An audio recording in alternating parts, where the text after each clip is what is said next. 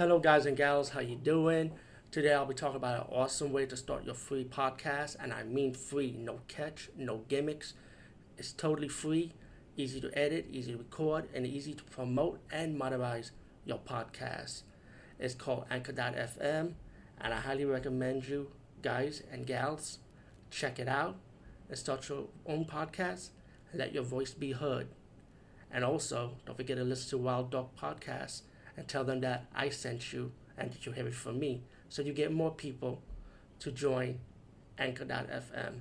You will not be disappointed because they will also put your podcast in other platforms and then make it very, very much easier for you.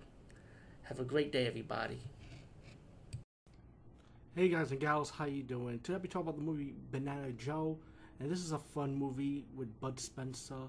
Well, you, if you're a fan of Italian cinema, you know who he is. He is like Chaplin, Buster Keaton, with a little Jackie Chan without the kung fu. You know, he's known for a lot doing a lot of action movies with action comedy in them, with the comedy elements in them, and he's really good at it.